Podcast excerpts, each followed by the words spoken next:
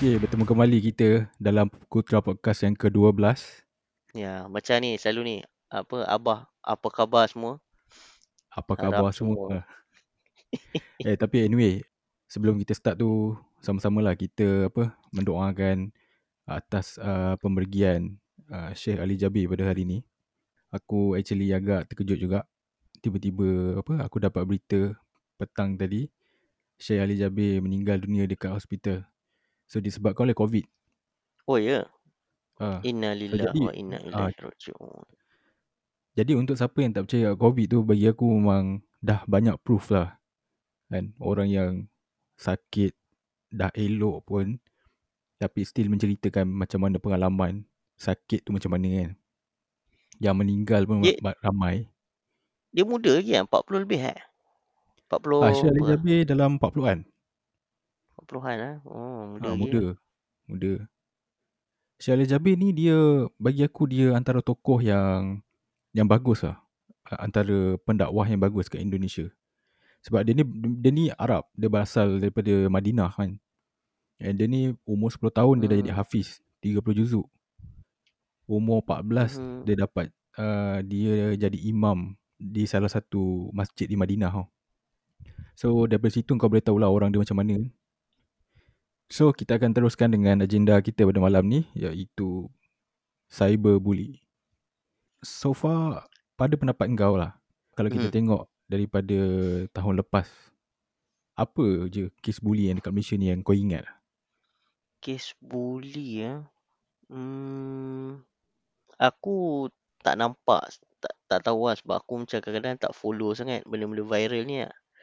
Tapi yang aku selalu nampak ah biasanya orang bergaduh pasal politik ah. Dia tak puas hati. Dia screenshot apa-apa lepas tu dia bagi link status. Lepas tu ramai-ramai pergi kecam dalam tu. Ah, itu aku selalu lah tengok yang um, bagi aku bully ni mungkin macam public shaming ke apa yang tu kan. Body shaming ke. Mungkin yang itu yang yang latest ni lah yang kita tengok ni kan. Yang ada apa adik tu kan. Dia nak apa Hmm.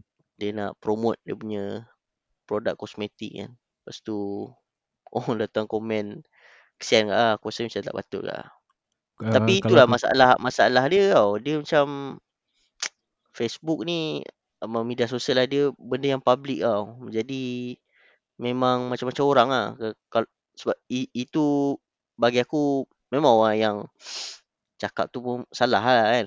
Tapi Hmm. kita sebagai orang yang nak masuk ke media sosial ni pun kadang-kadang kena kena faham lah. Ada orang macam tu dekat dalam masyarakat ni. So kalau macam kita tengok kan Macam Antara Kes bully cyber yang Yang serius Bagi aku yang serius ni Adalah kes bully yang Dah masuk paper Dan mengakibatkan uh, Kematian lah Ini memang dah Memang dah teruk lah Macam kau Hmm. cakap tadi Yang cyberbully yang biasa-biasa ni Yang orang screenshot Share dekat Facebook Dia memang hari-hari berlaku kan Cuma Hmm. kalau uh, Yang menyebabkan kematian ni Adalah salah satu Antara kes yang serius lah. Sebab tu dia dapat masuk National punya paper semua kan. Kalau kau ingat Tahun lepas ada Kes Seorang budak perempuan Daripada Sarawak kan. Aku pun tak berapa pasti Apa masalah dia. So dia ada buat Satu open vote Dekat Instagram. Hmm. So dia, dia cerita lah Mungkin dia cerita masalah dia apa. Lepas tu dia Minta pandangan orang ramai Untuk vote Sama ada dia kekal hidup Ataupun mati Ush. Dahsyat. ha. Dahsyat kan And surprisingly Biasalah kan Maybe ada certain uh, Orang Yang anggap benda tu joke Ataupun nak buat lawak ke apa So ramai yang vote mati lah And end up Budak perempuan tu bunuh diri dia ha, Benda ni jadi news Bu- Budak tu umur apa ah? Budak tu umur 16 Oh. 16 Tu, tahun bro Aku aku rasa lah macam ni pandangan aku lah, mungkin pandangan aku salah. Aku rasa macam budak-budak muda kan, dia orang memang sejak daripada awal dia orang hidup dalam media sosial. Ha, mungkin hmm. daripada mungkin sekolah rendah dah ada Facebook kan. Ha, jadi mungkin dia dia anggap benda tu macam benda yang real tau. Macam kalau orang tak terima dekat media sosial ni macam dia tak diterima dalam hidup ni lah, macam tu lah. Tapi mungkin generasi kita ni lah yang dah 30-an ni macam sebab waktu kita kecil dulu kita tak mula dengan media sosial kan. Kita mula dengan Mhm. main dekat apa tepi semak lah apa kan, main cari belalang lah apa semua. Jadi mungkin kita masih ada media sosial cuma kita tak rasa itu 100% adalah dunia kita tau. Jadi kalau orang kecam ke apa, ah peduli apa, dah tutup pergi hidup kat tempat macam biasa lah. Tapi mungkin Aha. budak-budak muda yang mungkin dia rasa macam itu dunia dia lah macam tu lah. Bila kena kecam tak boleh terima. Bagi aku lah pandangan aku lah. Mungkin ada pandangan yang lebih akademik daripada ahli psikologi tu aku tak sure lah sebab bukan bidang tu. Okay, so kiranya macam dia dia ni generasi, kita boleh panggil dia generasi Z lah. Hmm, So boleh? Gen Z ni dia lahir-lahir dah ada social media kan. So apa yang kau kata tadi, uh, dia punya social media life ni adalah sebahagian daripada hidup dia. Tak macam kita lah. Aku rasa bukan seba- sebahagian. Dia rasa macam itu sebahagian besar. Hmm, hmm. Ha, kita pun So rasa kalau sebahagian daripada hidup kita kan. Tapi bukan mungkin kita rasa bukan bahagian yang penting sangat lah. Kira kalau macam tak ada orang kisah apa status kita pun itu lah. Peduli apa aku macam tu lah. Oh okay, faham. Aku rasa aku pun setuju juga. Aku memang, pandangan aku memang macam itu juga. Sebab uh, kalau kita tengok lah, kebanyakan orang yang generasi sama dengan kita ni kan, aku rasa kita tak ada hal pun kan dengan social media sekarang ni. Even lah contoh kalau tiba-tiba uh, Facebook kata dia nak close down kan. Uh, bulan depan nak close down. Aku okay je, tak, tak ada rasa apa kan. Hmm. Jadi kalau macam kalau kes yang bully ni, kalau orang kata aku apa semua alah, kita pun dah pernah ada pengalaman kan zaman blogging dulu kan menerima kritikan-kritikan. Tapi kita anggap that as a as a joke lah kan, as a joke. Hmm. Kalau Hmm. dia tak setuju, tu masalah dia bukan masalah kita kan. Hmm. Ah, tapi budak-budak sekarang ni memang uh, macam apa yang kau cakap tadi lah aku setuju. Dia orang dah anggap benda ni adalah kehidupan dia. Seolah-olah macam kalau kehidupan dia dekat dalam dunia internet ni shattered, maksudnya life dia dah habis. Hmm. Hmm. Ya, mungkin sebab tu lah kan. Tapi sebenarnya kalau bagi aku lah, kadang-kadang dia sebenarnya memang ada effect kan orang cakap apa-apa semua ni kan. Tapi aku saya personally kalau orang yang cakap tu bukan orang yang aku kenal kan. Biasa lah, kadang status kita ada orang share-share-share kan. Sampai orang yang tak kenal pun komen kan. Bagi aku kalau orang tu judge, tapi orang tu aku pun tak kenal. Aku macam tak tak take offense sangat lah. Tapi mungkin kalau orang yang aku kenal mungkin aku macam ada terasa sikit kan. Tapi kalau orang tu memang 100% aku tak pernah jumpa, tak kenal. Eh dia cakap kan apa ni. Aku memang tak rasa apa-apa lah. I see.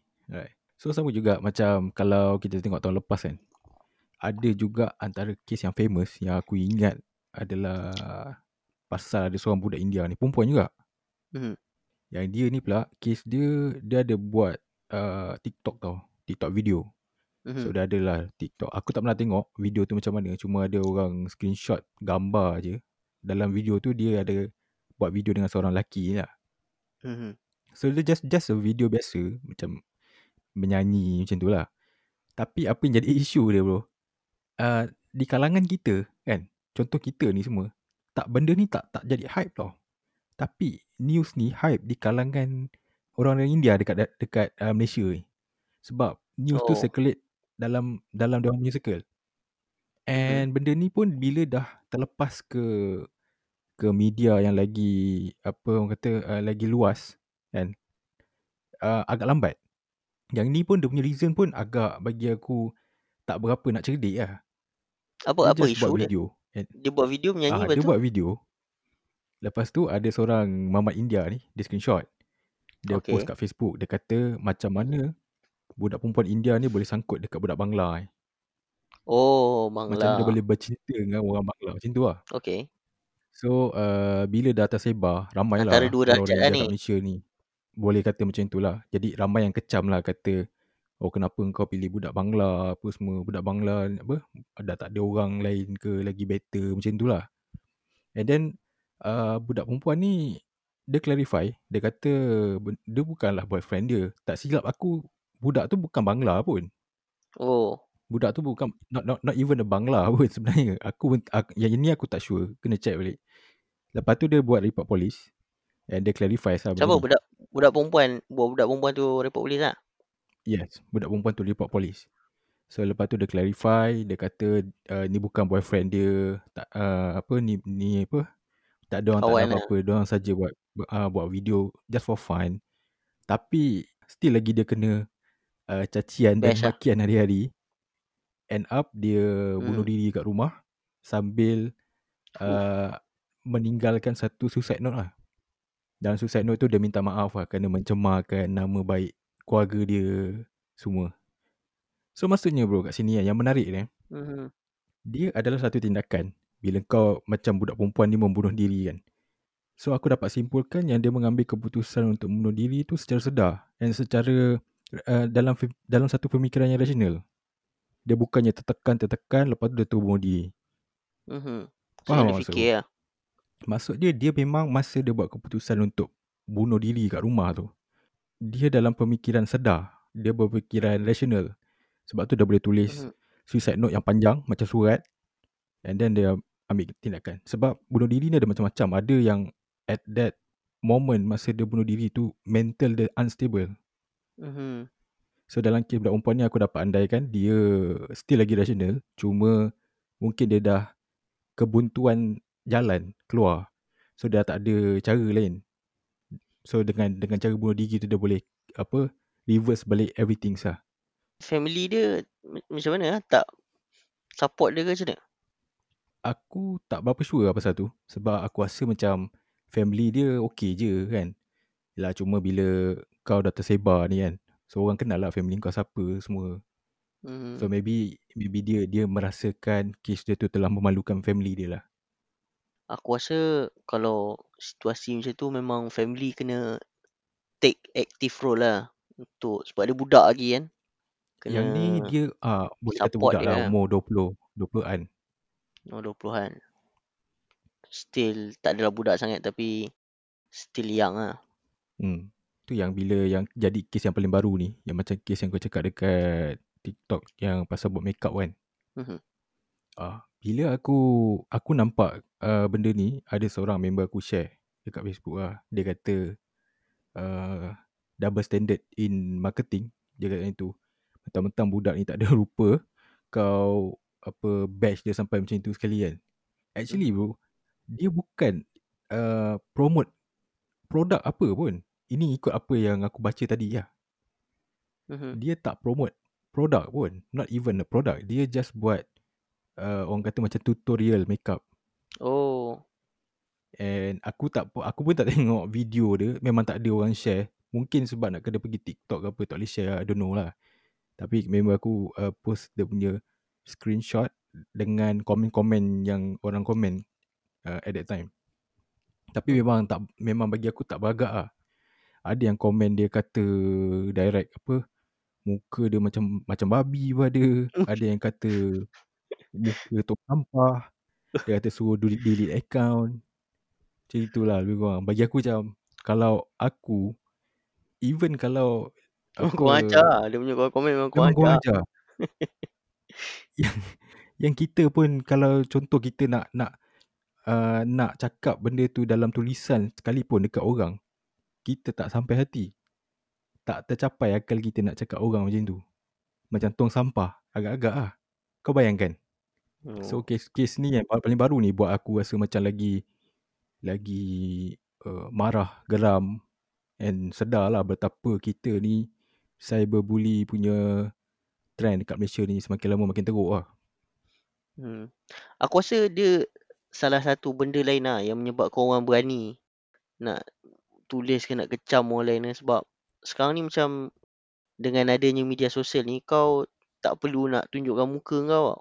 Kadang-kadang kau boleh buat fake account, kau boleh apa letak gambar lain, nama pun lain kan. Jadi macam orang tak boleh identify kau lah. Jadi benda Mhm. tu buatkan dia lagi berani lah. Maksudnya kau boleh baling batu sorok tangan macam tu lah. Okay. So dia tak reveal lah dia punya identiti. Ya. Hmm. Cuma yang kes baru ni aku tak sure lah sama ada dia orang komen tu guna dia orang punya betul-betul account ke guna fake account lah yang tu tak sure lah sebab aku tak tak ikut sangat aku baca lah sikit-sikit macam tu lah tapi tak ada lah detail-detail sangat. Ni menarik bro, menarik. Sebab uh, memang selalu kita tengok trend before this uh, kalau kita tengok dekat Facebook contohnya kan. Hmm. Kalau ada satu profile yang memang tiba-tiba dia jadi outspoken and tak tentu pasal bash orang dengan perkataan yang lagi lagi kasar kan. Hmm. Selalunya fake account, kita tahu. Tapi yang case yang baru ni ada orang siap pergi buka profile budak yang maki tu it's a real account. It's a real account oh. dengan dengan gambar yang sama dengan video yang sama. Mhm. Tu memang berani lah tu. Ha. Tata ha. dia so, pun jadi, yang yang komen pun budak lagi kot. Aku tak tahu berapa umur dia tapi daripada looks dia aku rasa uh, memang budak muda lah. Memang budak yang terlalu muda. Aku rasa sebenarnya benda ni bukannya baru lah. Maksudnya daripada dulu lagi budak-budak kan sekolah dah maki maki nama bapak lah apa-apa kan kat sekolah kan. Cuma benda tu uh, dia kat sekolah dia je lah kan. Tak tahu kan. Tapi sekarang hmm. ni kau tulis kat online uh, bukan setakat bapak dia tahu cikgu dia, jiran semua tahu. Ha, sebab benda tu ni kan orang boleh access kan. Cuma sebelum ni fizikal lah just cakap depan-depan kan. Eh bapak kau ni macam tu, bapak kau hijau apa kan. Ha, macam tu lah. Tapi sekarang ni sebab dia tulis online kan, ada benda sosial. Jadi benda tu bukan setakat orang-orang sekeliling dia je yang tahu. Orang yang luar pun tahu. Satu negara boleh tahu. Macam tu lah. Satu negara lah kan hmm. masalah. Macam zaman kita muda-muda dulu kan. Masa zaman kita budak sekolah rendah lah contohnya kan. Kalau kita cerita pasal main nama bapak ni. Tipulah kalau tak ada kat sekolah. Sekolah kalau cari mana-mana sekolah. Daripada Johor sampai ke belah Sabah ni pun. Mesti ada punya. Itu itu so, itu senjata, ha. senjata paling ni oh. Paling ganas sekali ada. Senjata paling ganas dan senjata paling eh, breaking point yang boleh buat bergaduh lah. Kalau dah geram sangat itu memang senjata memang gaduh terus lah tu. Yeah. Tapi bro, uh, aku ada baca satu artikel lah. Dia, dia kata macam ni tau. Tahun lepas, dia ada buat satu report. So report ni uh, dibuat oleh satu badan nama dia Pew Research Center. And dia kata memang rakyat Malaysia ni tergolong dalam rakyat yang boleh dikatakan agresif di social media. Lepas tu kalau kita tengok balik, somewhere in October tahun lepas, ada satu kajian yang dijalankan oleh satu company nama dia Comparative kan. Mm-hmm. And dalam kajian tu, Malaysia ditempatkan uh, tempat yang nombor enam uh, di kalangan 28 negara yang take uh, survey dalam dia punya uh, research. So maksudnya Malaysia ni di tempat ke-6 yang paling banyak sekali reported uh, cyberbully.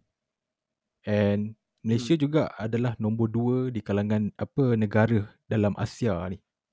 Maksudnya kat sini apa?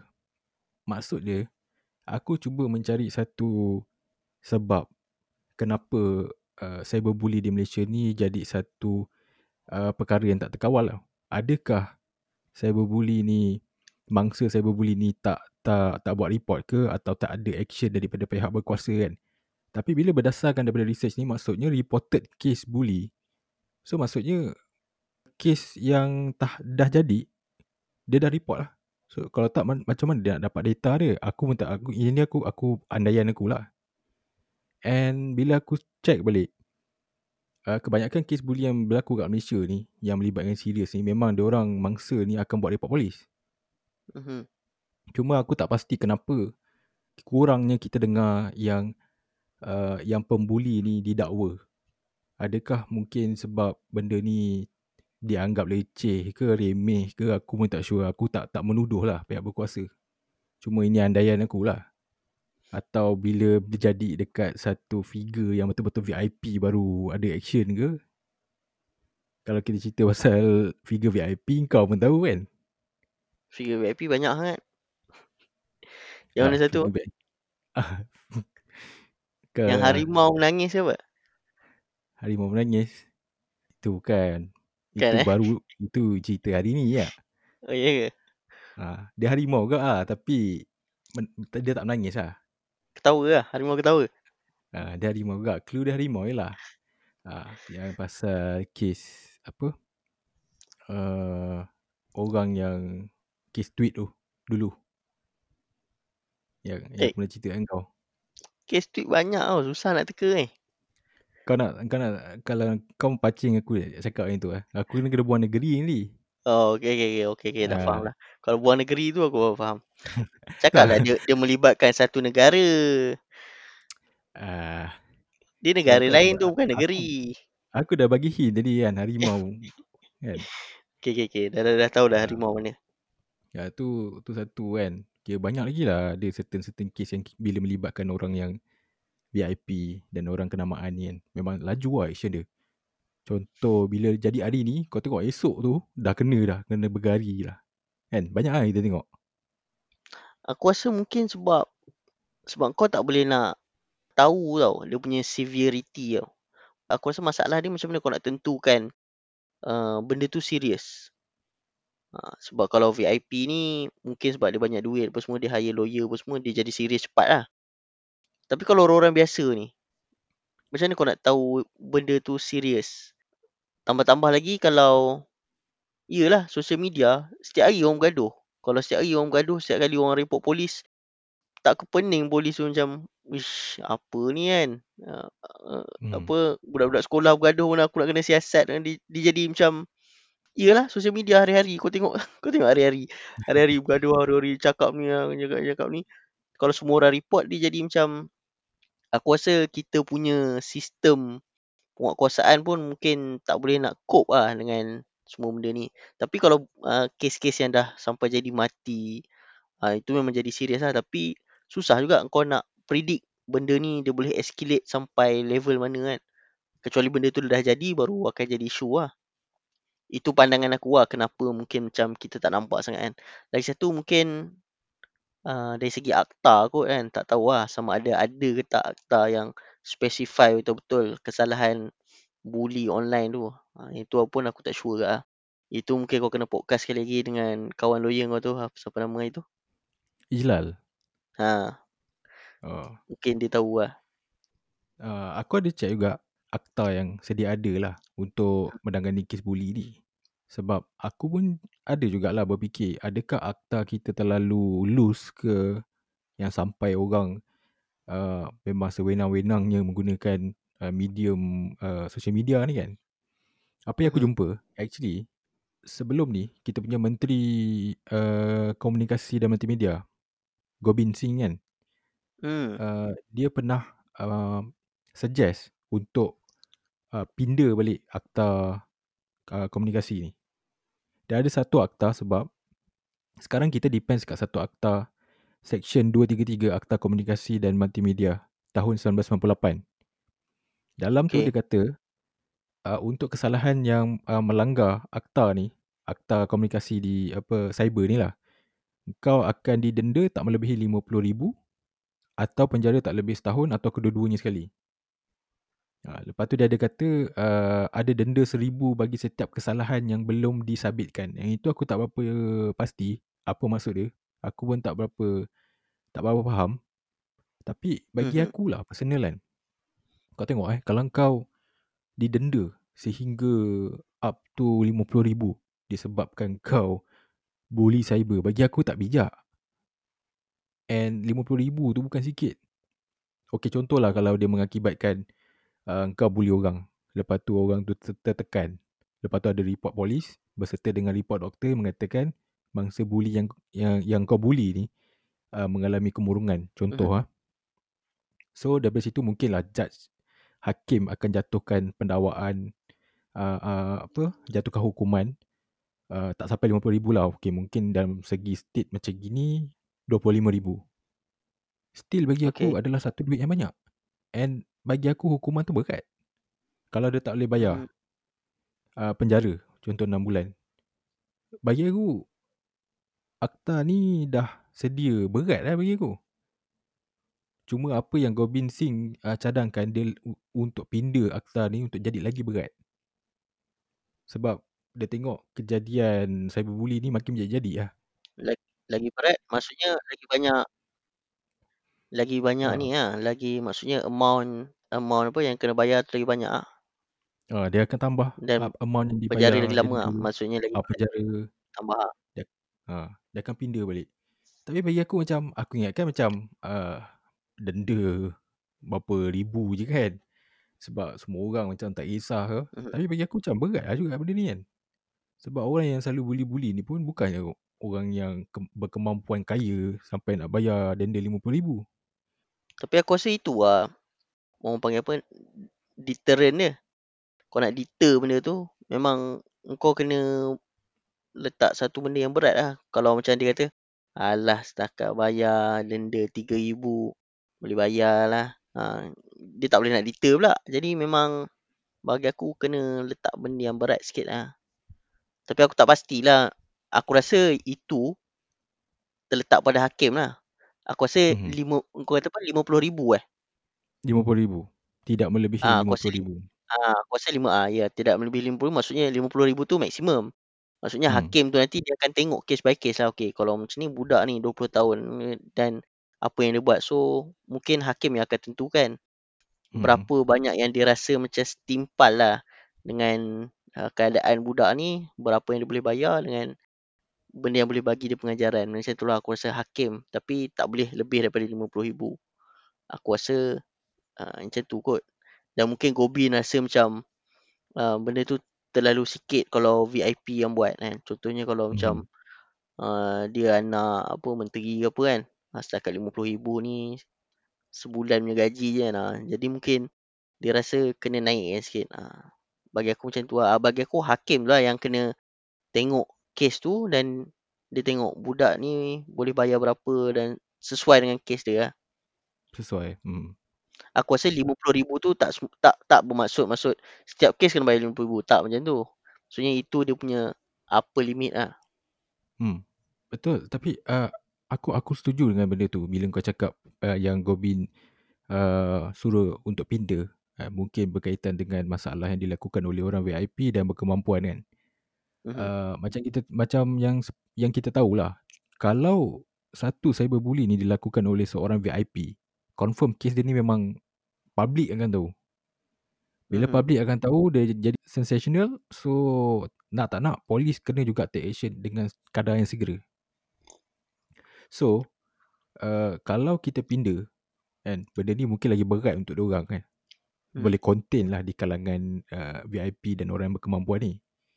Tapi kalau kita tengok kan, pada pendapat aku, kalau kita cerita pasal kes bully yang terjadi on daily basis ni, bukannya orang-orang VIP.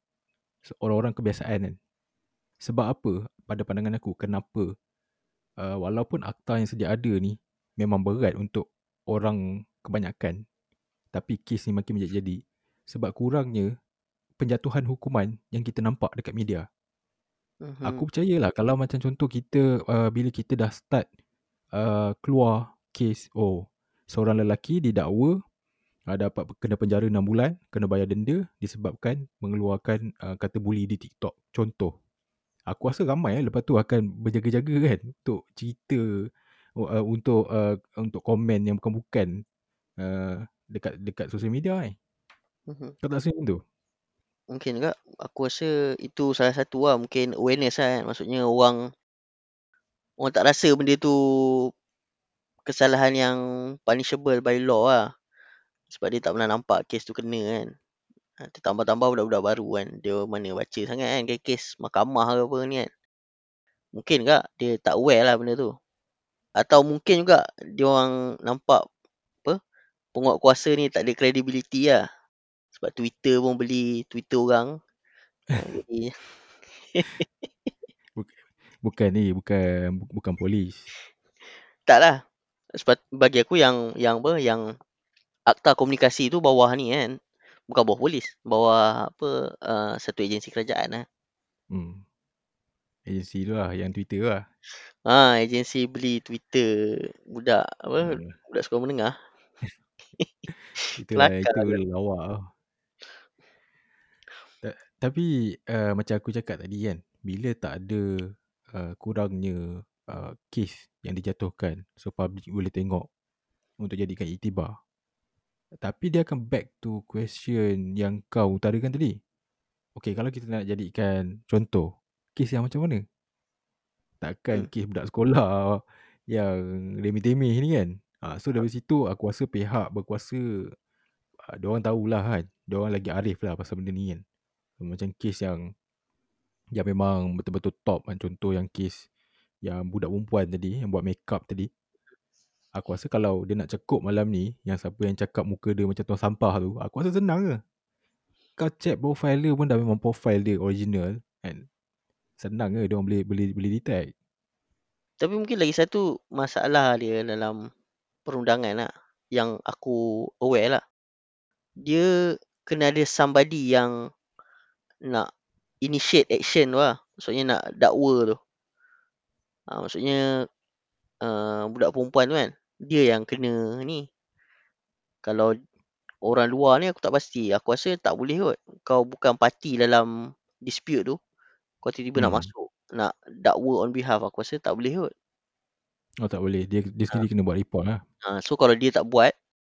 Uh, mungkin tak boleh kan. Uh, apa, nak persecute kesalahan tu. Hmm. Okay. Sebab mungkin mungkin uh, kita rasa, oi, benda ni kurang ajar. Tapi mungkin budak tu dah biasa lah. Itu memang hari-hari dia. Dia pun tak rasa apa-apa. Dia pun tak rasa. Ha, kita pun tak tahu kan. Ha, mungkin yeah. certain orang rasa macam, ish, apa ni kurang ajar. Tapi mungkin dia yang dalam environment tu, ni aku tak kata dalam kes tu lah. Mungkin, mungkin lah mungkin. Dia rasa macam, ah, biasa lah tu kan. Kawan-kawan, budak-budak, kurang ajar ni. Suka gurau-gurau kasar je ni. Ha, mungkin dia rasa macam tu kan. Tapi yeah. dia orang luar yang tak duduk dengan keadaan budak-budak sekolah ni. Rasa, ish, apa benda ni kan. Mungkin macam tu lah. Jadi dia orang, dia orang, dia orang rasa nak dakwa. Tapi budak tu tak rasa nak dakwa. Kita tak pasti lah. Kecuali kalau dia rasa macam benda tu memang damaging dia. Dia rasa tertekan apa. Dia nak dakwa. Ha, itu dia punya hak lah untuk dakwa. Oh, okay, okay. Faham, faham, faham. Tapi macam, macam dalam, dalam law ni, dia ada ni lah. Kalau contoh macam dispute antara dua orang tu. Kalau kau bukan hmm. parti dalam dispute tu, kau tak boleh nak masuk campur macam tu lah. Ha, Oh. Dia panggil privity of apa benda lah. Something privity. Kalau kau tak ada privity dalam case tu, kau tak boleh masuk macam tu lah. Tapi dalam macam kalau kita tengok case yang uh, contoh uh, satu individu ni uh, di di defame kan di media sosial oleh seseorang yang lain kan. Uh-huh. Uh, so dia sendiri pergi the, the screenshot benda tu dia buat report polis. Uh, itu bagi aku banyak lah kan. Kita nampak uh. case macam tu. Tu boleh Contoh lah. dia macam kes yang harimau dia lah. Hmm. Ha, bukan dia yang buat report. Yang buat report tu adalah uh, orang biasa. Tapi even kalau dia report polis pun, uh, hmm. polis just boleh siasat je. Hmm. Ha, polis takkan dakwa. Yang dakwa ni sama ada uh, peguam lah. Peguam negara ke.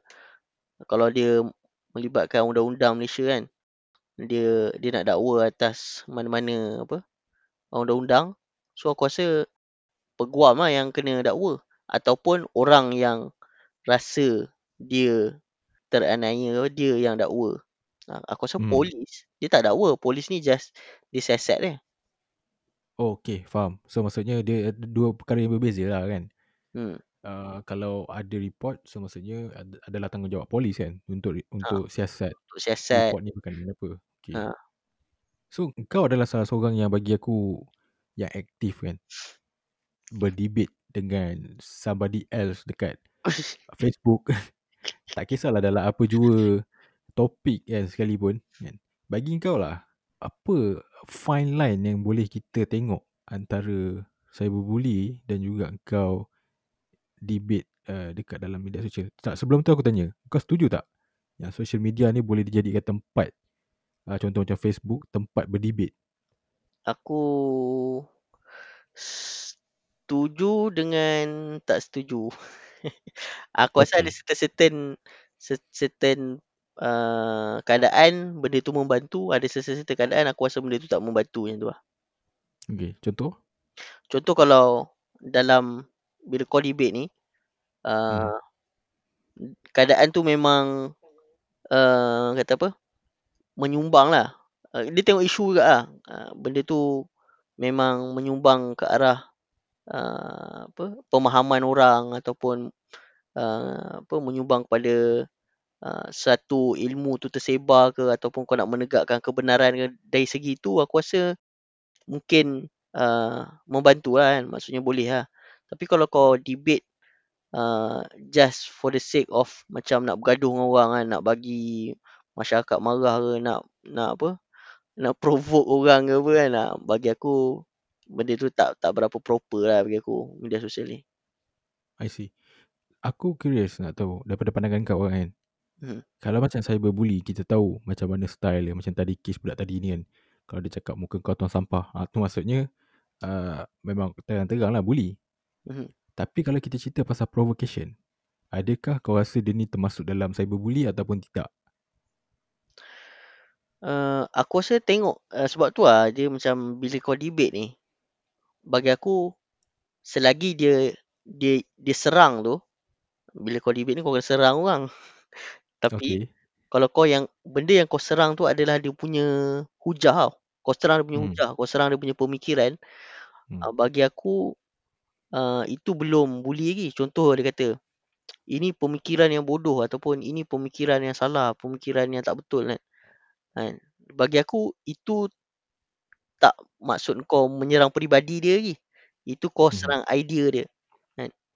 Tapi kalau Okay. dia kata uh, kau ni otak tak betul ke apa, kau ni Okay. ah itu dia dah bukan dia serang idea ataupun bukan dia serang hujah lagi. Dia serang uh, apa? peribadi dia ataupun dia serang fizikal dia. Maksudnya kalau dalam bahasa apa? Orang selalu gaduh ni dia kata ad hominem lah. Maksudnya dia serang peribadi, dia bukan serang hujah. Ha, dia Oh. macam benda yang falasi lah. Mhm. Hmm. Macam contoh uh, engkau post dekat Facebook kata okey uh, kita ni uh, apa perlu jaga kesihatan dan uh, makan makanan yang sihat, tak isap rokok dan sebagainya. Ha, tiba-tiba kau tak puas hati kau kata ah, kau dah lah kau gemuk. Ah macam tu lah maksudnya. maksudnya kau terus serang dia tau. Maksudnya kau bukan serang uh, dia punya hujah tu. Maksudnya uh, kalau kau nak serang hujah kau mungkin kata uh, ada je orang yang makan McD hari-hari tapi hidup 80 tahun lah. Mungkin itu kau serang hujah dia lah. Ha, ini Mhm. kalau kau masuk-masuk kau cakap, ah, kau dah lah, kau pun lah. Macam tu tak boleh lah. Oh, dia selagi mana dia tak bercampur dengan uh, yang accusation yang melibatkan fizikal ataupun yang bila kita baca dia dia tak ada satu uh, credibility dalam apa konteks ilmu yang dengan dia didebatekan ataupun konteks uh, perkara yang dia didebatekan tu tu tergolong dalam cyberbully lah.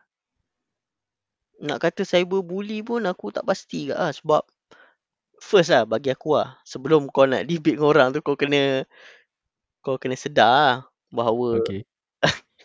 dia pun akan attack kau dan mungkin kau pun akan take offense lah. Kalau Uh, dia dalam debate ni macam ni lah. Bila kau start marah lah, maksudnya kau dah kalah. Yang tu lah. Dia macam general uh, general rule lah dalam debate ni. Kalau kau lose kau oh. punya temper ataupun kau marah, kau kau kira kalah lah. Yang tu lah. So, kau punya opponent biasanya dia akan serang-serang kau sampai kau breaking point sampai kau marah tau. Ha, bila kau dah marah, ha, dia rasa macam puas hati lah. ha, macam tu lah. Ha, so, mungkin dalam dia attack kau tu, uh, dia kadang-kadang uh, dia punya line tu tak berapa clear lah sama ada dia attack kau punya peribadi ataupun dia attack kau punya pemikiran. Ha, Hmm. uh, macam tu lah. Kadang-kadang lah dia punya dia punya ayat tu tak berapa nak clear kan. Ha, jadi bagi aku uh, sebelum kau nak debate dengan secertain orang, kau punya mental kena prepare lah. Kan? Uh, sebab aku pun kadang-kadang tak tak berapa suka sangat orang yang dia suka debate dengan orang Mhm. tapi once bila orang dah debate dengan dia dia play victim tau. Dia kata uh, apa macam ni lah tak tak tak, tak patut Kau lah. bagi contoh, bagi contoh. Ha? Menarik sikit. Aku nak tahu juga contoh macam ni yang kau yang kau pernah tengok. Banyak ni aku tengok kan orang orang yang kadang-kadang dia kutuk orang macam-macam lah. Memang ayat macam carut lah kan. Okay. Sekali orang kritik dia balik kan. Tapi kritik yang bagi aku macam tak tak betul kat lah. Tapi bagi aku dia pun selalu buat macam tu kat, kat orang lain. Ha, tapi bila kena kat dia kan, dia kata ah, kau ni tak betul ni isap macam isap gam je. ha, dia pun tak wati kan. Dia tak wati dia pergi report polis. Ha, macam tu lah. Tapi padahal oh. Uh, hari-hari dia pun buat macam benda yang sama kat kan. Dia kata orang ni tak betul, orang ni tak betul, orang ni gila, orang ni apa kan. Mhm. Tapi bila kena kat dia, dia play victim. Ha, bagi aku macam walaupun betul lah kan. Orang tu memang tak attack hujah dia tapi dari segi aku punya apa pemerhatian biasa aku macam benda tu kau pun buat kat orang Tapi bila kena kat kau, kau play victim. Ha, macam tu aku tak berapa nak ni lah. Tak berapa nak konsisten lah bagi aku. I see. Okay. So, kalau pasal debate uh, point dekat social media ni kan. Mhm. Aku banyak juga lah jumpa dekat Facebook. Contohnya kebanyakannya adalah posting yang berkaitan dengan politik lah. Mhm. Okay. Contoh kalau macam uh, Najib post satu uh, kenyataan ke apa kan. Uh, nanti kau, kau tengok lah dekat bahagian komen dia. Nanti adalah kalau yang masuk tu uh, yang tak setuju kan.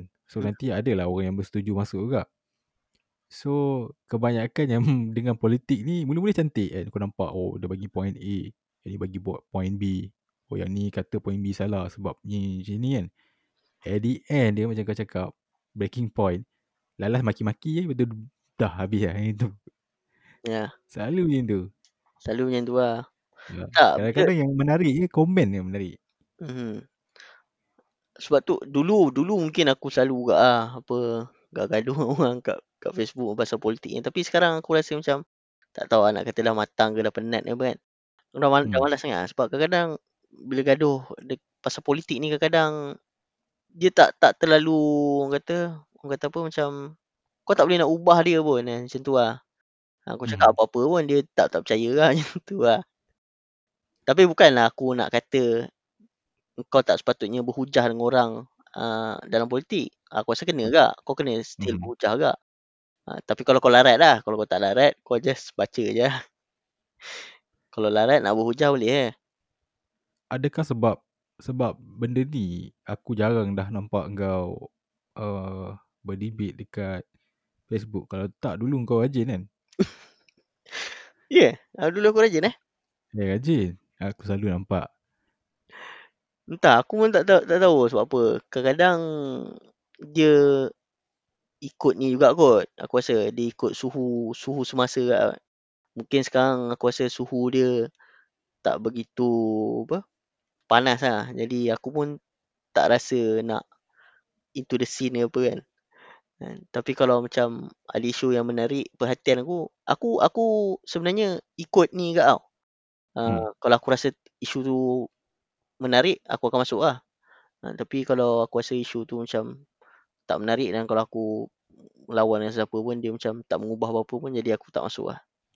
Uh, tapi mungkin dulu-dulu waktu zaman muda kan, biasa zaman Hmm. muda ni kau lagi suka lah. Orang lagi ada orang suka gaduh dengan kau, kau lagi suka lah. Macam tu lah kot. Tapi sekarang pun kau still lagi meneruskan kau punya uh, cyber attack. Kita tak panggil cyber bully. Cyber attack to uh, Jewish eh, Israel. Ha, itu pun dah slow sikit lah. Sebab aku tengok uh, Israel ni dia dah macam banyak lose ground kat lah sekarang ni. Okay. Ha, terutamanya dia punya apa? Uh, Presiden US Donald Hmm. Trump dah kalah. Uh, dia orang lobby kuat kat tau untuk Trump menang. Uh, banyak Sekejap, lah. yang hari, Dia, sekejap, dia, uh, dia aku bukan. celah. Ha, kau celah. Uh, baru-baru ni aku ada tengok, ada ke yang the first apa the first macam penentangan, bukan penentangan lah, is is a open de- open open demo lah. Nak kata demo tak ada orang sangat. Yang pasal orang Jew dekat sana yang mengatakan terang-terang yang uh, Israel is a ap- apartheid. Oh. Dia dia Kan? sebenarnya For uh, the first time in history ya. Yeah. ah dia ada dia ada satu NGO nama dia Bit Salim. Hmm. Bit Salim ni macam hmm, dia macam satu NGO yang monitor human right uh, uh, dekat Israel lah dan Bit Salim ni dia bukan uh, international organisation macam Amnesty ke HRW Human Right Watch. Uh, maksudnya dia memang organisasi dalam Israel Bit Salim. Uh, dan Bit Salim yang keluarkan report kata Israel ni apartheid. So uh, lepas ni susah lah kalau Israel kalau orang kata dia apartheid dia kata orang ni oh, this one is anti-Semitism kan. Macam Hmm. Mahathir selalu kena lah. Mahathir kutuk-kutuk orang Yahudi dia Hmm. kena uh, ni anti-Semite ni kan. Anti-Semitism kan. So sebab dia punya organisasi dalam dia pun dah uh, apa uh, acknowledge benda tu. Tapi Hmm. Salim ni dah lama dah dia kutuk polisi dalaman Israel ni. Dia ada be- beberapa NGO lah dalam Israel yang memang anti occupation lah. Dan dia orang Hmm. pun tak semua tak semua setuju dengan polisi apa uh, kau nak di, disfranchise, kau nak marginalize uh, apa uh, yang non non Jew ni Arab kan Hmm. Tapi tapi why not dia voice out benda ni daripada dulu ah? Kenapa wah, sekarang baru dia terang-terangan? Ada particular reason or tak? aku rasa um, benda ni adalah product of history lah aku Hmm. rasa dia macam generasi muda dengan tua lah. Kebanyakan yang menentang yang menentang occupation yang menentang apa diskriminasi orang Palestin ni kebanyakannya orang muda lah orang muda. Ha, Mhm. maksudnya gen- generasi baru ni yang apa yang tak nak serve dalam IDF kan. Yang apa bila apa sebab dia orang wajib tau wajib kau wajib serve dalam uh, military. Ha, kecuali kalau kau uh, jadi rabai kau kau masuk dalam sekolah yang apa ambil uh, belajar pasal Judaism apa. Uh, itu ada itu je kot boleh exception untuk kau tak serve dalam military. Yang lain Oh. semua kena serve dalam military lah. Itu pun jadi antara isu lah tau dekat Israel ni. Orang tak hati lah kenapa orang-orang yang masuk dalam apa study Judaism ni tak kena. Dia orang tak hati lah. Itu itu isu ya itu isu lain lah. Uh, Hmm. maksudnya banyak orang muda tau. Dan orang muda ni dia tak macam orang tua. Orang tua dulu mungkin dia orang terlibat sekali tau. Uh, dalam usaha nak menubuhkan Israel tu. Dia orang terlibat dalam perang apa semua. Tapi orang muda ni dia tak nampak benda tu tau. Orang muda ni dia nampak macam uh, dia zaman lain tau. Sekarang ni zaman lain. Dia nampak macam uh, dia orang ni pun manusia juga kan. Dia orang ni pun sebahagian daripada kita. Dia tak banyak Mhm. apa orang kata apa beban Corak sejarah pemikiran dia dah ada satu acuan yang baru lah. Ha, acuan baru dan dia tak banyak terbeban dengan beban sejarah ha, orang muda ni lah. Orang tua ni dia Oh, banyak beban sejarah lagi. Orang, orang muda ni dia tak banyak beban sejarah jadi dia boleh berfikir dengan lebih terbuka lah. Mhm. So, sepanjang career kau meng, meng cyber attack Israel ni kan, Hmm. kau ada uh, ada chance tak berjumpa dengan tak tahulah apa sebab aku, ya, aku tahu dia orang ada satu badan nama the Jewish Internet Defense Force JIDF. Dia orang ada banyak sebenarnya. Ya. Bukan J- JDIF tu. Dia uh, kalau dalam international punya scene ni dia ada satu website nama Canary Project. Canary Project ni dia undercover tau. Dia akan attack um, siapa-siapa ataupun aktivis yang memperjuangkan hak-hak Palestin ni dekat universiti, profesor-profesor dia akan attack. Dia akan attack, lepas tu dia akan macam uh, buat satu list lah. Okay, ni, dia ni anti-Semite apa, apa, racist Hmm. apa semua. Dia akan create benda tu tau, supaya nak damage reputation budak-budak ni tau. Supaya budak-budak ni tak berani. Jadi kalau aku list dalam uh, dia punya Canary Project tu, mungkin uh, susah nak dapat kerja dan sebagainya. Maksudnya reputasi tercemar. Uh, itu pun ada tak. Dan dia ni banyak lah. Kalau kau perasan sebelum ni ada yang apa spyware lah, apa benda lah. Dia orang punya intelligence Mhm. apa extract data daripada Facebook apa semua. Ni kantoi lah apa. Banyak lah, banyak. Uh, kalau macam kita tengok yang JIDF tadi, memang orang dah chop dia sebagai satu badan yang yang suka kita panggil dia badan hacktivism eh. Yang Hmm. hack uh, yang benda-benda ni semualah kalau macam dia tak setuju uh, dia pergi serang cyber semua. So pengalaman kau sepanjang kau komen dekat page-page diorang ni so so macam mana ah? Adakah yang Jew Israel ni memang attack kau ataupun daripada officially orang dalam tu? Ke ramai lagi orang yang macam kau? Eh ramai orang jago, ramai. Ramai eh? ramai. So, sebab aku jarang juga. Aku tak tak ada lah. Personally kena hack ke apa tak pernah. Cuma ada lah kadang-kadang dia orang datang hantar apa hantar message je. May, may God show you the truth kan. You must be with Israel for your savior benda. Macam tu banyak lah aku dapat. Oh, macam tu lah. ada private message aku kan. May you repent apa benda lah. Itu banyak lah. Oh, kau dah, kau dah repent belum? hari-hari lah hari-hari. Solat taubat doa Allah diberikan hidayah Tapi so far memang memang macam itulah. Dia tak ada yang sampai yang serius kata apa maki-maki apa semua tak ada lah. Kan ada sama. eh maki-maki tu biasa dalam komen Biasa tu lah. hmm. gaduh lah Tapi tapi pandangan kau macam contoh kalau kalau contoh kau cakap macam itu. Mhm. confirm dia akan datang dengan hujah dia, maki-maki semua. Lepas tu dia, dia bagilah hujah dia. Lepas tu cuba, kau pun akan cuba pertahankan point kau. So far, orang punya knowledge is uh, pasal isu benda uh, yang yang jadi ni semua yang kau komen ni. Mhm. Diorang punya in term of knowledge bagus ke ataupun so-so ke macam mana? Dia tengok uh, tengok tak ada yang bagus. Ada yang Hmm. just macam attack kau go go uh, go and sleep with your sheep lah macam tu ada juga lah. Oh, ya. Itu ada tak level-level macam tu ada tak?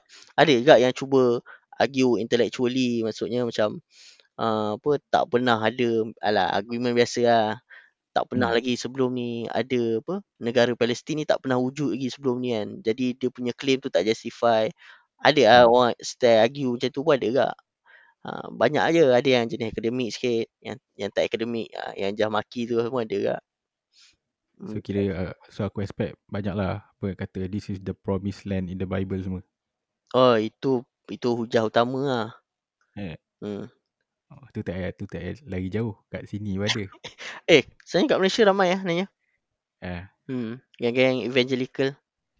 evangelical lah. Hmm. Ya, dia sebenarnya yang kat US pun yang banyak sokong dia lah golongan evangelical lah. Sebab kat US Jew ni tak tak tak significant dia punya population dia punya apa? Uh, force dia. Dari segi Hmm. lobby tu memang significant lah tapi in term of demografik ni yang banyak ni adalah evan- evangelical lah yang sokong polisi pro Israel ni. Dan evangelical kat Malaysia ni pun banyak berkiblat kan evangelical US lah. Ni mungkin kita kita memang selalu podcast memang macam ni kan. ada satu main point dah dah sampai separuh dah 34 so kita ada Terbabas satu lah. topik. Nah, topik-topik lain sikit lah. Selingan orang panggil. Ha. Uh, kalau kita cerita pasal evangelical dekat Malaysia ni kan. Aku curious uh, betap how how big uh, are they? Atau uh, seberapa kuat dia daripada segi contoh daripada segi organisasi, daripada financial. Aku rasa dari segi financial diorang quite established lah. Okay. Cuma mungkin sebab Malaysia ni dia berbeza dengan negara lain lah. Uh, Hmm. even Indonesia pun Malaysia berbeza. Beza banyak. Uh, sebab uh, agama ni dia explicitly dia diiktiraf dalam constitution. Uh, Indonesia dia tak iktiraf dalam constitution. Tak ada. Uh, Islam ke Muslim dia tak sebut secara eksplisit dalam apa undang-undang dasar lah. dekat Indonesia dia panggil undang-undang dasar constitution dia tak ada tapi Pancasila. ah bukan Pancasila tu macam rukun negara lah.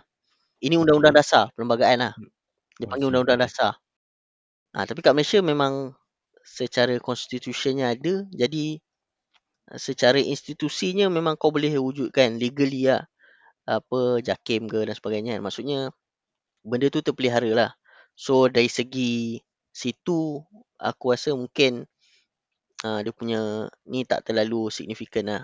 Tapi dari segi keuangan, bantuan Hmm. antarabangsa, uh, bagi aku yang itu dia orang memang memang kuat lah. Sebab tu kalau kau tengok apa apa uh, kalau kat Malaysia mungkin yang masuk pada orang-orang asli berdakwah dan sebagainya kan. Hmm. Uh, dia orang pun pergi gak. Uh, dia orang dia orang tak perlukan duit daripada kerajaan ke apa. Dia orang pergi sendiri lah guna duit dia orang. Aku pernah tengok ada satu video dulu. Uh, aku tak pasti kat mana. Ada seorang Mak Saleh ni perempuan. Dia jalan dekat town. Dia jumpa taxi driver apa semua. Lepas tu dia cross jalan. Dia sambil sambil menjerit-jerit lah kata apa Jesus is the Lord. Something like that. Pernah tengok tak video tu? Tak pernah. Kat Malaysia eh? Ah, kat Malaysia. Uh, adakah perempuan ni a part of evangelical? Sebab pada pandangan aku lah kalau kita cerita pasal evangelical kan pada pandangan aku yang aku boleh cop orang ni macam uh, missionary yang agresif. Is it true? Ataupun pandangan aku ni salah? Uh, nak kata agresif tu tak sure lah. Tapi evangelical ni dia memang kalau kau kata Kristian tu evangelical, dia orang memang orang kata beriman lah bahawa dia orang ni kena kena buat uh, mission lah. Maksudnya berdakwah lah. Kan? Hmm. Uh, nak evangelize orang lain. Uh, so Christian evangelical ni memang yang jenis aktif lah. Aktif. Uh, tapi dia banyak je denomination lain yang tak evangelical. Ha, maksudnya dia tak pergi actively pergi jumpa orang, uh, cerita apa, sebar risalah. Uh, ada je yang Hmm. denomination yang uh, tak maksudnya agresif dari segi sudut tu lah. Tapi memang kalau kau kata evangelical tu maksudnya uh, biasanya yang Kristian yang ni lah. Yang dia actively propagate lah. Tapi Okey. aku aku uh, aku punya pandangan lah. Ni pandangan peribadi lah. Hmm. Aku tak rasa uh, benda yang diorang buat tu maksudnya salah, salah-salah lah. Sebab Hmm. itu memang dia punya core tenet. Maksudnya dia beriman memang macam tu. Macam kita Okey. pun beriman kita kena berdakwah kan. Hmm. Kalau kita tak berdakwah ni kita rasa tak tak tak tak sempurna kan. Ha, diorang pun Hmm. memang beriman macam tu. Jadi diorang buat tu asas dasar keimanan dia lah. Jadi aku faham dari sudut tu lah. Tapi dari sudut undang-undang memang uh, salah lah undang-undang kita. Tapi dari sudut dia punya keimanan tu memang macam tu. Uh, so aku tak salahkan uh, dia lah. Hmm. Ya sebab tu kau ingat lagi tak pasal bila yang aku touch pasal missionary daripada Mak Saleh ni. Aku tak tahu aku dah lupa daripada mana yang dia turun kat Langkawi yang dia orang kena cekuk tu. Finland silap aku. Finland eh. Hmm. Yang dia turun kat Langkawi kan. Mhm. Aku rasa time yang aku yang yang aku discuss dengan member kita seorang ni kau ada tak? Ada ada. Yang tiba-tiba makan. jadi e- em- emotional at the, at the moment kan. Tiba-tiba suasana berubah. Ya, tu masalah dia kan. Kita bukannya macam menghalang uh, diorang kepercayaan diorang kan. Sebab kepercayaan dia dah memang macam itu. So dia punya practices memang macam itu. Of course lah dia nak apa berdakwah kepada orang kan. Kita tak menghalang kan. Cuma kita minta ada respect kepada undang-undang Malaysia lah. Ha, itu je kita minta. Mhm. Ha, so bila dia kata kita double standard tu, ha, itu memang kalau dia nak kata kita double standard, aku rasa it's not my my my problem kan. Sebab kalau kau rasa tak betul, kau pergi lah jumpa orang yang buat rules ni. Hmm. Hmm, Ya ya senang lah. sebab sebab dia benda ni undang-undang lah. Maksudnya Hmm. uh, kalau tak puas hati kena ubah undang-undang tu lah. Ha, kena Hmm. uh, dia lah maksudnya bukan kita lah. Ha, maksudnya dia lah kena try kan. ya, dia sebab benda ni di, uh, dia yang bermasalah. Pasal benda ni yang kita tak ada. Kita cuma menerangkan kan. Cuma kita tidak ada masalah dengan apa yang missionary ni apa nak buat. Cuma cara dia yang menyebarkan uh, dakwah flyers dekat Langkawi secara terang-terangan tu Hmm. terang-terang uh, salah dengan kita punya undang-undang Malaysia. Hmm. Uh, so dia ditangkap atas dasar itu, bukan atas dasar kepercayaan agama dia. Itu yang aku cuba nak sampaikan. Tapi Oh, okey okey. uh, Aku faham lah, uh, aku faham lah. Tapi aku sebenarnya entahlah benda ni sebab dia undang-undang kan. Kita nak kata hmm, ni uh, boleh pun tak boleh juga sebab ada undang-undang kata tak boleh kan. hmm, Ya, aku suka lah sebenarnya kalau orang datang nak sembang kan. Aku suka, suka ni dengar lepas tu nanti aku argue balik. Aku suka lah macam oh, dialog lah. Even dekat uh, Russia dulu aku uh, kalau kau pernah dengar dulu ada missionary datang bilik kan. ada Jehovah Witness Ah, ada datang. Jehovah Witnesses. Oh, Ah, okay. siapa tah nama dia aku lupa. Dia banyak kali datang ah, dekat bilik aku. Kat bilik orang lain kan orang lain macam dengar sekali betul orang lain malas layan kan. Aku dengar, aku ambil Ya. kursi aku duduk dengar dia cakap dia bagi apa. Kira, kira, kira kau ni prospek lah. Ha, dia pun sampai datang dua tiga kali. Uh, lepas tu dia datang bukan datang seorang, dia datang dengan apa uh, laki muda bayar aku lah untuk cakap kan. Uh, supaya kau-kau macam apa same age macam tu. Dia kata budak ni prospek cuma dia ada banyak demon sini. So kita kena ada Ha, backup aku power aku lah. dengar ni Banyak-banyak aku, aku, setan ni. aku baca tau. Dia, dia bagi lah. Dia bagi dia punya Bible. Aku baca okay. lah. Aku baca.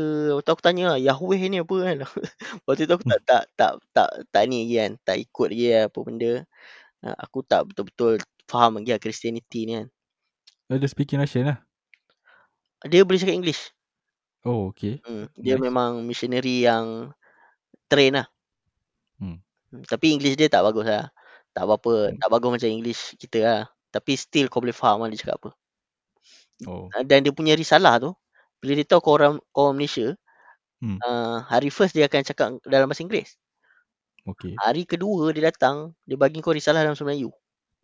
Oh, really? Ha. Jehovah Witnesses ni antara yang aktif uh, translate tau. Ha, uh, Hmm. kalau kalau kau uh, dengar Ahmad Didat punya ni kan talk dia Hmm. kata Jehovah Witnesses ni memang dia akan uh, masuk secara lokal tau. Uh, even kalau kat South Africa tu Swahili, Zulu semua dia translate ikut uh, apa uh, tribe-tribe yang ada. Okay. Uh, so itu lah cara cara dia. Ah, bagi aku bijak lah sebab as a missionary kan, salah satu keterbatasan dia adalah differences of language. So kalau dia boleh prepare kan pasal gap dalam language ni, bagi aku it's something yang bagus lah untuk gerakan untuk menyebarkan dakwah ni kan. Hmm. So bagus lah dia bikin macam tu. Tapi itulah kadang-kadang aku baca banyak ke asalnya literature pasal Christianity. Tak adalah banyak sampai boleh buat PhD tapi aku baca lah. Ha, Hmm. contoh macam buku Jaroslav Pelikan eh. Pelikan ni dia tulis pasal history of the Bible lah. Daripada mula-mula uh, apa uh, sebelum dia tulis lagi lah. Dia mula daripada Aramaik. Lepas Aramaik dia apa translate pergi uh, apa uh, uh, Latin, Latin pergi Greek, uh, tu Greek baru ke English. Uh. Maksudnya dia study lah perubahan tu, apa yang ditambah, apa yang dikeluarkan. Menarik lah. Hmm. Tapi kalau aku argue dengan kawan aku tu, aku bagi buku tu dia simply tolak lah dia kata. Ha, semua orang boleh tulis buku dia kata. Aku terus tak boleh nak cakap apa lah.